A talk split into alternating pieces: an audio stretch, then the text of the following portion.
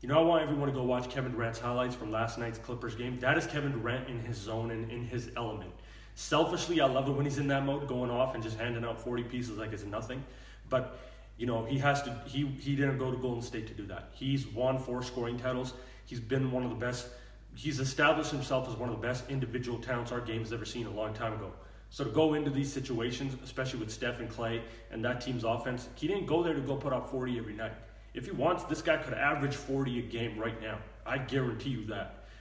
There's no doubting that.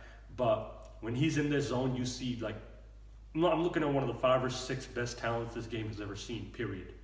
Period. Perimeter guys. I mean the handle, the shot making ability, the three point shot, whether it's in transition, whether it's off the catch, back to the basket, anywhere, you know, his instincts, you know, and he's doing this through the flow of the team's offense. It's ridiculous. Like he's he's getting 40, but he's looking for the backdoor cut first thing he does when he gets the ball. He's looking at what's happening on the court, looking for the open man, you know, and and just it's so easy to him. And and you know, this is a guy like he's been doing this shit since his Seattle years. I've been watching KD from day one you know, up here in the Northwest, and, and you see this, and it's like, wow, this guy's to be special, you know, and and he's kind of really in that zone now where the game is really just coming to him. You know, he's not forcing the issue, yet he's still going out and handing out 30 with ease and efficiency on like 15 shots. I mean, it's ridiculous. And I think he's by far the best player in our game today. Uh, and and you know, he has been to me for three or four or five years. You know, if you look at 2014, his MVP year, by far that was his year. He goes back, comes back in 2015. You know, Russ was actually hurt in 2014 a bit, so he had to again go off on dudes. I mean, this is another guy that he could, if he wanted to go into that 40 point per game year, he would have had all these MVPs.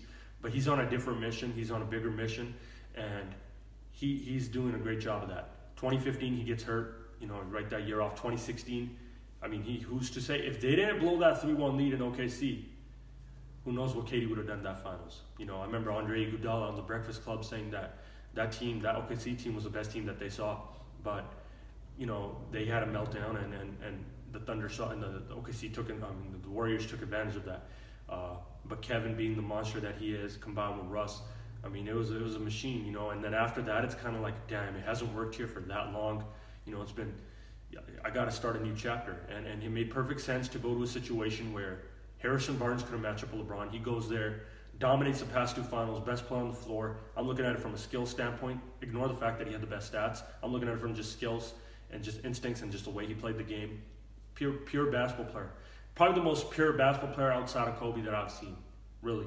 And, uh, you know, I think we really need to appreciate who this guy is as a basketball talent right now. You know, people don't want to admit it, but he's clean been the best player in the game for three years, clean, and he's done it on the grandest stage, which is the finals. So this Pat Beverley stuff, like, like I don't like. It's cute, it's fun, it creates content for people. I get it, I get it. Don't worry, I know exactly.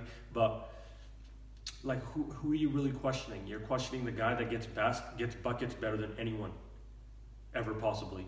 So how long is that going to last? Till he wakes up and just hands out forties you know, and, and he could do this any night. Kevin Durant could average 40 right now if he wanted. And last night was a reminder of that. Um, and, you know, I'm just happy that he goes into this mode and reminds them. I, I, love the game that he had against the Raptors this year when he had 51. Kawhi guarding him in the final moments of the game, yet he's still doing what he wants. Yeah, they lost the game, but like I said, KD could go average 40 right now if he wanted. Um, I'm looking at this guy's skill though. It's beyond the footwork, beyond the things I always say, the shot making, the back to the basket, the finishing, and, and just the aggression. I'm looking at the littlest things, man. His instincts are unreal. You know, him coming off screens, him looking for the backdoor cut, him looking for the open man. It's just so quick and sharp, it's ridiculous. Uh, like he, this is the peak of Kevin Durant's career in terms of ability.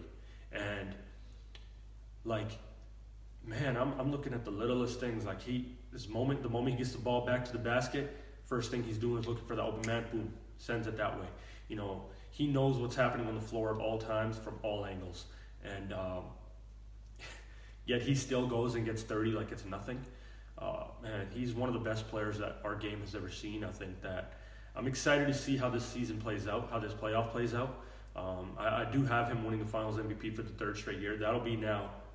He'll be the first to repeat that championship and Finals MVP if he gets it since Mike and Shaq that's ridiculous. You know, you're talking about a legendary group. Accolades wise and statistically, he's already there. He's already there. But when you take into the skill, the, the abilities, and all these things, and the way he's doing it, come on. There's maybe four or five or six